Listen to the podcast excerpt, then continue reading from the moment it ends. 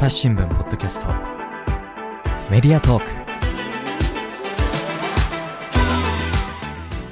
朝日新聞の澤田亮です。今回のメディアトークはゲストをお呼びしております。マーケティング戦略本部より篠原真紀子さんです。よろしくお願いします。はい、よろしくお願いします。篠原さんあのメディアトークではですね、多分一回先月かなあの北海道の紙面ビューアーの。はい今。回で登場していただきましてそうですね、お世話になりました。はい、ただあのメディアトークのリスナーさんからするとはい。意外と就活ポッドキャストではたくさんあの出ていただいてたんですけどはい。あのメディアトークでは初登場に近いということでそうですね。ただ前回あまり篠原さんの紹介がなかったということでですねあ、そうです今か。回そうなんですようんうん。なので今回ちょっとまず自己紹介お願いできればなと思うんですけどもはい。今マーケティング戦略本部にいらっしゃるうん、そうです。何の仕事されてるんですか？はい。今はですね、あの、マーケティング戦略本部っていう、まあ、何やってるのかなっていう感じの部署名かもしれないんですけれども、まあ、すごくわかりやすく言うと、朝日新聞社の、まあ、ブランディング、あの、うんファン作りが仕事ですかね。うーんこれ就活ポッドキャストをやってたのは、ええなんかこう就活と結構関わりがそうなんです。えっとですね、私はですね、まあ、今はマーケティング戦略本部というところにいるんですけれども、はいそれより前はですね、長くやっていたのが、大学生の就職活動支援の仕事だったんですよね。で、あの、まあ、なんでね、朝日新聞社が大学生の就活支援と思われるかもしれないんですけれども、例えば大学生が就職活動をするときに、新聞の読み方をこう教えたりするところから始まって、はい。よく言うこうエントリーシート書類ですよね。書類の書き方とか、面接の指導なんかもやってました。うん。で全国で、まあ、当時コロナ前なんですけど、はい。就職セミナーを開催して、まあ、自分が私自身がですね MC とか講師をやってたんですね。うんうん。で実はあそうなんえですよ。何なんか言おうとしました？ごめんね。なんかねそう。結構長いですよね就活長いですよ。もうね入社2年目にその仕事を早い。事業を立ち上げたので もうね何年？あまり言いたくないけど20年近くやってたんですよね。そう。それで僕もええ実は、あの篠原さんがやってたセミナーに出たことが学生時代私もさっき聞いても え初めて真田さんお会いしましたっけ？って言ったらいえいえみたいな感じで。ちょっと怯えた声みたいな。そう。えいつですか？あれは僕が大学3年生ぐらいの時なので、うん。もう本当10年以上前ですよね。話になっちゃいえじゃあ何当時はい、多分まだコロナ前だから、はい。朝日新聞のこう大きなホールでやってた時かな。いや僕実は。違うの？アスク通ってた。そっち？アスクって言っても分かんないですよねわかんないですよ。ごめんすごい。私叫んじゃった今。全然いいです。やだ実は僕はあのちょっとアナウンサー目指してたあーだからイケボイスって言われてるんですねイケボイスのいやいやいやいじってますけどそうあアスクっていうのは、はいテレビ朝日のアナウンススクールなんですよそうなんですそう、え言っていいのかなこれ出しちゃって大丈夫ですかあ全然大丈夫だと思いますそう。で、私そこでも、あの、まあ、ちょっとまあ、アナウンサーじゃないんですけどね、まあ、はい講師というか、はいあの、アナウンサー受験とか、マスコミ受験をするにあたって、新聞をどんな風に活用すればいいかっていう授業を持ってたんですよ。うんそこに、いたんですか？あのあら。いまして、ええ。新聞をいかにええ。活用するか新聞がどれだけこう就活に役立つか。はい。さあみんな新聞を読もうみたいな。そうそうそう。そのおかげで今、はい。アナウンサーにはならず。あれ？え、アナウンサー志望だったんですか？じゃあ。アナウンサー志望だったんですよ。えー、じゃあ私たちアナウンサー志望つながりってあいう。そうそうなんですよ。品川さんもアナウンサー。あ受けてますそうですね。あのすっごく昔に遡ればアナウンサー志望で、それこそ北海道から九州まではい。38のテレビ局を受けて、38え、どこも受からなくて、朝日新聞にやっと内定した。え、真田君もアナウンサー受けてたんでしょ？だって。受けてました。でも僕そんなたくさん受けなかっ、あ僕はそんなにたくさん受けなかったんですね。で、記者になったってこと？たそうなんですよね。でこう巡り巡って。ここで。はいポッドキャストで。でも篠原さんの話聞いてたから確かに新聞っていうのも選択肢にいいこと言うじゃないですか。まあ、でもすみません。あのええ。篠原さんの話聞いた時は、新聞購読しようねって言われて購読の列に並ばずに帰ったタイプの人間なんですけど。読んだ方がいいですよ。読みました。その後読みましたけどね。あそうそうそう。でもね、あのーはい。やっぱり、まあ冗談さておきというかです、冗談じゃないんだけど、でもやっぱこう、よく就活で最近気になるニュースは何ですかとか、うんまあ聞かれるので、そういった時にこう新聞読んでって絶対損はないし、はい。こうこれから社会に出ていくにあたって世の中でどんなことが起きてるかなっていうこう最初のこうスタートとして使ってくれてる学生さんが多くて、だそういうのを教えている仕事を長くやってたので、はいここでじゃあ真田君とも以前会ってたんですねきっと実ね。は合ってたんですよいやびっくり。そうやってねでも結構多いんですよ実はみたいな。なんか前も絶対そうですよね。えなんか、すごいそうす結構あります。あ、結構ありますよね。ありますねうん覚えてますかとか言われませんか？えありますしすごいのはなんか新宿駅の、あのからし新幹線乗る前あ新幹線とかね電車乗る前にはい。立ち寄ったコーヒーショップで篠原さんですよねって言われるとか もうなんか悪いことできないなみたいな。もう有名人になっちゃっていやます、そんなことないんですけどあの結構ねそう嬉しいあの再会がありますよ。いや、でもそんなにはいか多くの人と関わってると覚えきれないと思いますね。そうですね。でもまあすごい楽しいですよね。やっぱりいろんなみんなこう夢を叶えていく手伝いの少しをね、できてたのかなって思うと、なんで今もその仕事はこうライフワークとして、あの、例えば専門学校で教えたりとか、そういうのをやってるんですけど、まあ仕事という意味では一旦少し離れていて、うんさっきも申し上げた、その朝日新聞社のこうファンを作るためにはどうしたらいいかなとか、うんお客様にもっと朝日のことを知っていただくにはどうしたらいいかなっていうようなことを今やってます。なるほど。はい。そう、それで今の仕事をええ。マーケティング戦略本部っはい。ていうところで働いてらっしゃるということで、はい。うちの音声チームにでもですね、マーケティング戦略本部の藤田さんという方が、あそうそうそう。はいあの楽屋裏とかではお酒の話をしてくださってる方なんですけど、はい。藤田さんがこう篠原さんがやってるうん今のブランディングの企画が面白いから話を聞いてくれとなるほど。売り込みで、売り込んでくれたんですね、藤田さんが。はいはい、じゃあ感謝しないと。あの企画の話をということで今はい。やってるキャンペーンみたいなのがあるとそうですね。私ね、いろいろやってるんですけど、今日ぜひちょっと今日こういう機会をいただいたのでお知らせしたいなと思ったのが、はいあの、子供たちにうん人気の本、児童書ですよね。まあ絵本も少しあるんですけど、はいそれをプレゼントするというですね、子供読書応援キャンペーンというのを去年からやってるんですね。でも、こう今第4弾になっていて、はい、ちょうど6月1日から始まったので、あのぜひなんかお知らせしたいなと思って今日参りました。この何ですか？子供読書応援キャンペーンそうそうそうこれはですね、はいあの、まあ、今年2022年なので、えー朝日新聞社がまあ選んだおすすめの本、うん子供さん向けの本20冊を、その中から1冊お好きなのを選んでいただいて、2022名様にプレゼントするっていう企画なんですね。おーなるほどはい。去年はね、2021名だったの。一人増えたんですそういうこと。来年は確率が2023名。えー、えこれはなんで始めたというか、そうそう。どういう流れでこええええれを思いついたというか、そうなんですよ。あのですねあの私小学今はですね小学校6年生と中学1年生の子供がいるんですけど、はいそのコロナが始まった時ちょうど、まあ、2020年なのでうん、2年前そうですね、えー、と4年生と5年生だったんですね子供たちが。はいはいで、まあ、急にこうで今まで経験したことのないような毎日が始まって、うんで学校もこう休校になってしまってあとやっと学校始まっても、まあ、分散登校といって、はい休んだり、あとはまあ午前午後で別れたりみたいな感じで、であとお出かけもできないですよね。うんうんで、子供たちがずっと家にいて、うん、で、もうね、時間を持て余してるんですよ。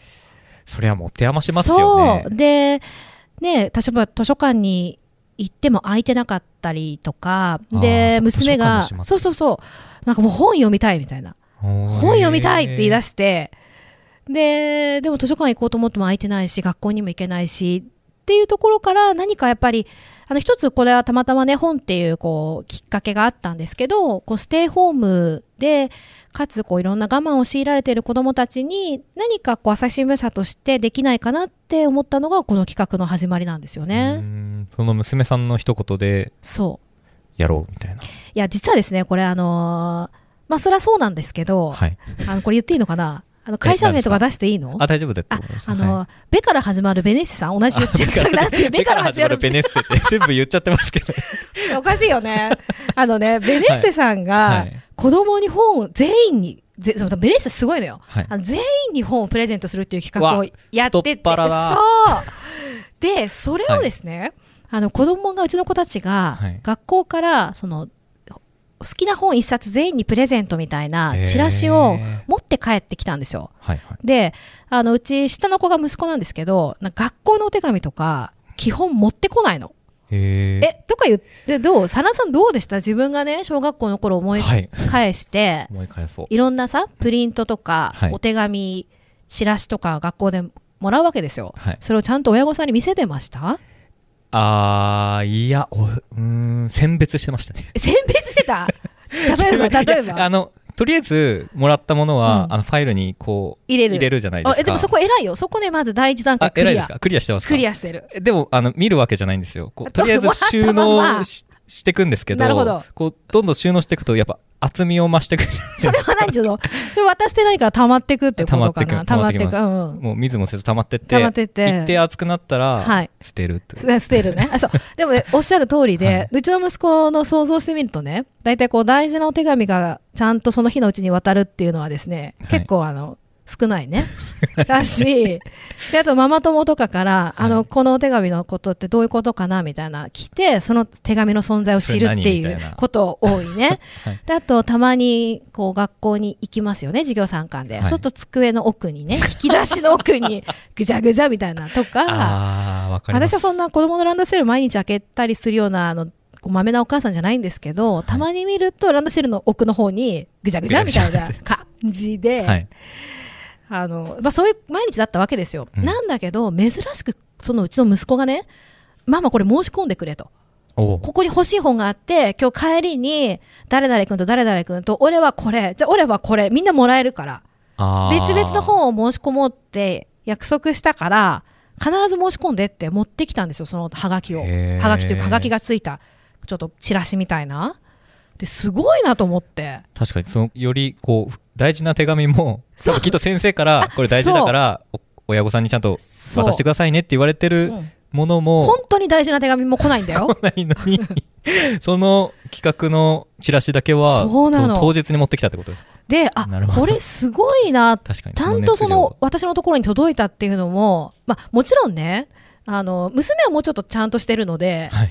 持ってくるしでもお子さんによってはねきちんとできる人もいると思うんですよでもうちの息子みたいなもうなんか俺の楽しいことだけが楽しいみたいななんていうの分かる わかります。いやでも、そういうもんですそよね。うそうそう っていう人がちゃんと持ってきたっていうのもいいなと思ったしなんかあとやっぱり本をプレゼントするってすごい素敵だなと思ったんですよ。でなんかこう自分の中でああなんか素敵なキャンペーンやってるさすがベネッセだなみたいな思いがあってでそれをさっき言った娘が本読みたいって言った時に思い出したんですよね。あー、なるほど。そこれだと。うそうなんかあいいかもみたいな。でも全員にはちょっと あげられないなみたいな。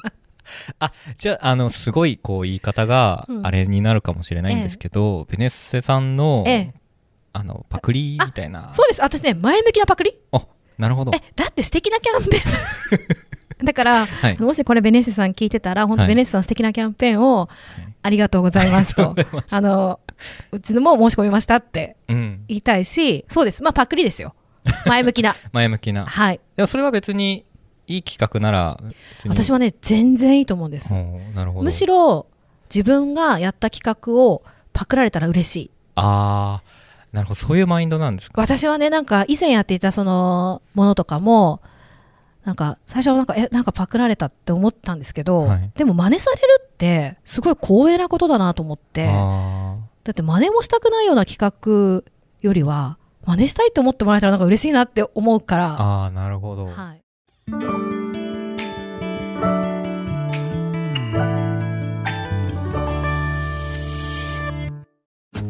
ながら聞きできるポッドキャストって私の生活スタイルにちょうどいい朝日新聞のニュースレターに登録すると編集者が厳選したニュースがメールで届くよ。思いがけない話題にも出会えるよね。ちょっと新しいニュースの読み方。朝日新聞。いやなんかついこう、会社のブランディングとかってなると、こう、我が社の独特なね、こう、ブランディング戦略を立てようみたいな イメージちょっ。とね私はねちょっとそういうのは感じじゃないねじゃないですね。うーん。あ、でもこれ、こう、最初、こはいの企画じゃあこううちでもやってみようみたいになった時、ええ会社にも言うわけじゃないですか、そうですね。そういう時の反応みたいなのってどんな感じでももちろんそのベネッサはベネッサのやり方があって、はいじゃあ朝日だったらどうやったらいいかなとか、そういうのはやっぱりすごい考えましたよね。うんで、こうやっぱり、毎回その、まあ、さっき今ちょうど実施中なのが第4弾ってお話ししたと思うんですけど、はい。毎回そのタレントさんに出ていただいてるんですね。はい。あのタレントさんをどんな方にするかとか、あとはその本の選び方とかも、やっぱり朝日新聞社がやるからこそのこう魅力をもっと打ち出していきたいなっていうのはすごく伝えましたよね。タレントさんに出ていただいてるっていうのは、うん。うん。要はそのキャンペーンのなんかキャンペーンそうですね。キャラクターみたいな。うん。まあ、キャラクターというような契約をしてるわけじゃないんですけど、まあ、案内役のような感じで、えーその方に、例えば、小学校にね、チラシをこうお配りしたりですとか、はい。そのホームページを作成するときに、その方に出ていただいて、で、その方と本との思い出とか、ご自身とか本の関わりとか、そういうのを話していただく人を毎回、こうお一人というか、まあ、グループの場合もあるんですけどね。うんうん。そういうのをこう、お願いしていて、そこでもこう、どんな方に出ていただくのかっていうのはすごい考えますね。うーんなるほどはい。これあのー最初は2021年にちなんでうんうん2021年で、そうそう。あの募集かけてはいどれくらい応募来たものなんですか、えっとね、まあまあ詳しい数は入れないんですけど、まはあ、数万とか単位ですよね。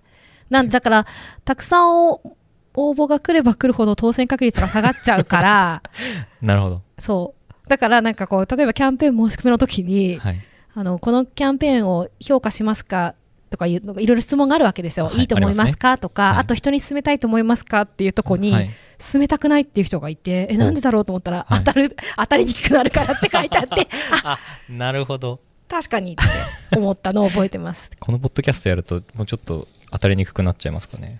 でもね、なんか実は、はい。あのそこからちょっと当選者数を増やすとか、あとね、また似たような、この子ども読書応援キャンペーンのスピンオフ企画みたいなのも結構やってて。ス、ピンオフ企画。そう、えっ、とね、例えば、はい。この前は、あのうち、質問ドラえもんっていう、こう、はい。毎日新聞に載ってるんですけどね、それをまとめた本があるので、そっちをプレゼントするような、また別企画を立ててみたりとか、あのそういうのもやってるので、結構ね、ここで、この子ども読書だけだと1回2022名なんですけど、あのいろんなキャンペーンやってるので、うん。総数でいうとかなりの数のこうに似たようなというか、本のプレゼントキャンペーンやってるんですよね。あそうなんですねでも本当は、なんかたくさん申し込んでくれてありがとう、プラス500冊みたいなのを、ちょっとやりたいなと思ってる。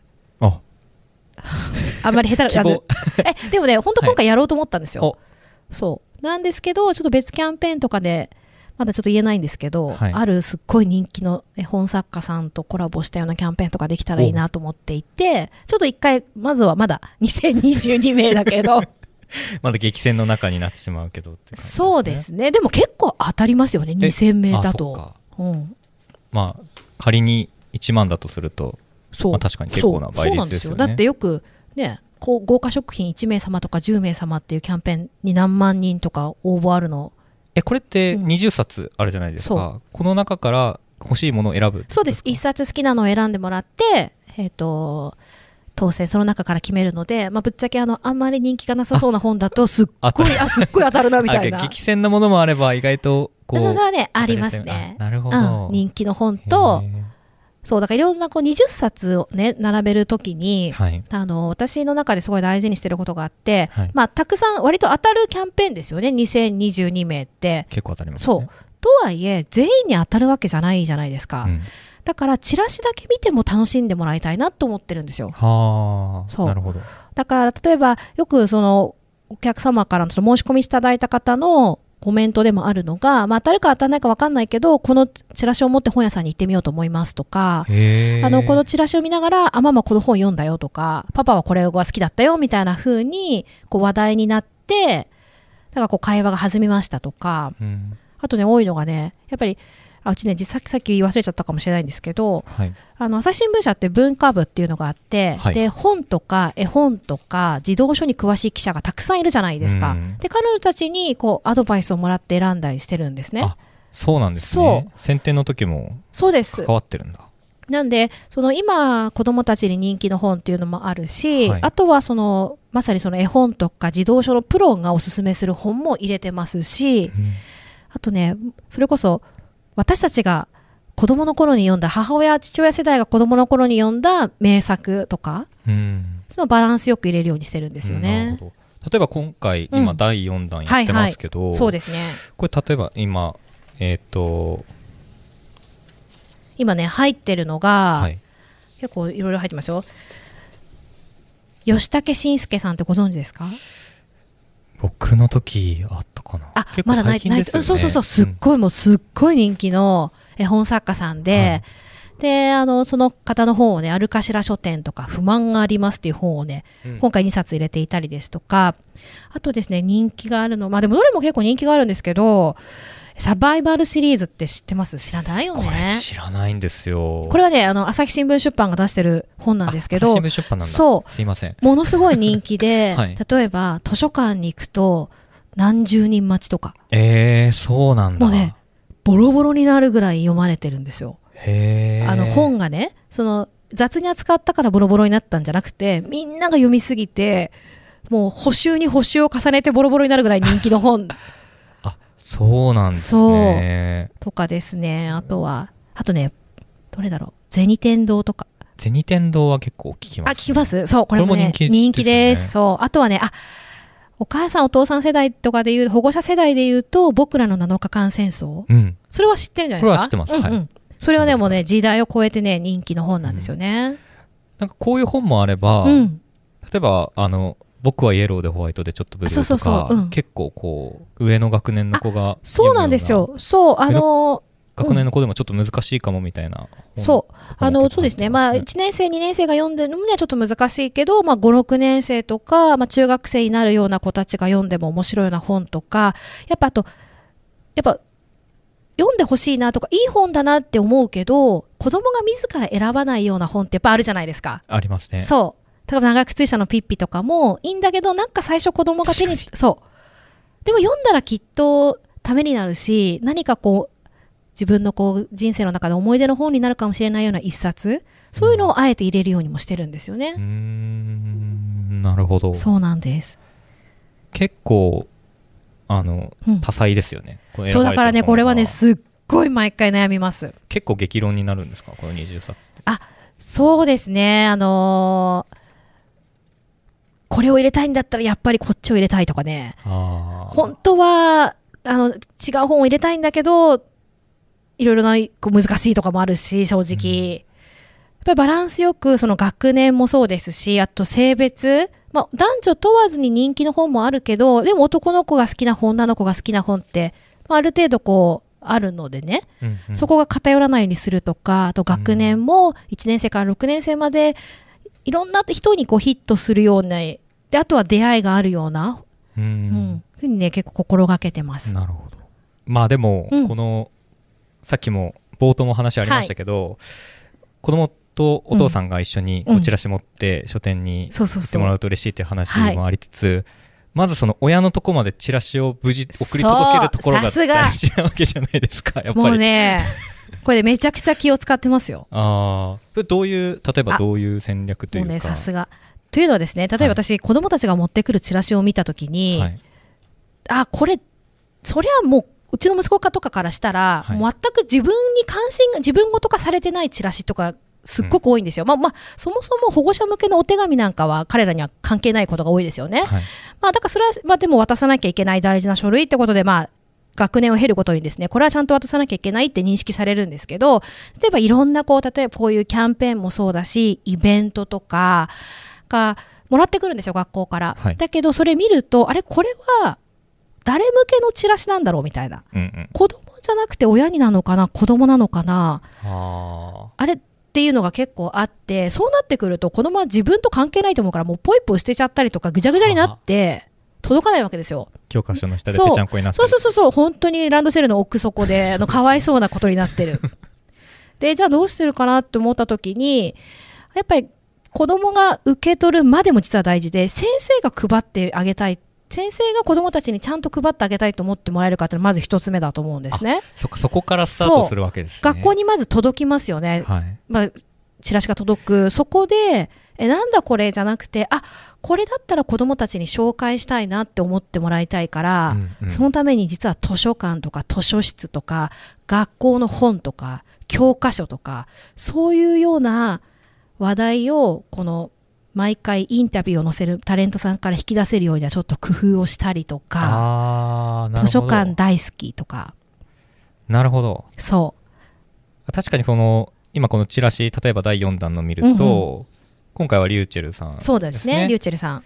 で、まあ、上の方に大きくおすすめの20冊合計で2022名様にプレゼントと書いてるもいますけど、やっぱこうインタビューが結構ふんだんにそうなんですよ。載ってるっていうのは、そうで、そこになんか例えば図書館の思い出だったりとか、あの自分が小学校の頃に図書室でどんな風に過ごしてたかみたいなことを入れるとですね、例えば図書の先生からすると、あ、じゃあぜひ子供たちに読んでもらいたいなって思ってもらええるだろうし、じゃあこの本の4 20冊のラインナップも先生から見て、あ、こういうことを紹介してくれるんだったら子供たちに渡したいわって思ってもらえることも大事。なるほどで、そこで今度次子供の手元に行った時に、まず第一段階クリアしてそう、そう。こそのチラシをもらうときにやっぱね、教室が湧いてくれるか、湧くか。はあ。っていうのをすごい意識してて、例えばですよ、はい。第1弾はさかなクンが出てるんですけど、はい。さかなクンといえば、ギョギョとかじゃないですか。漁業ですね。で、第2弾小島よしおさんなんだけど、おっぱっぴーでしょ、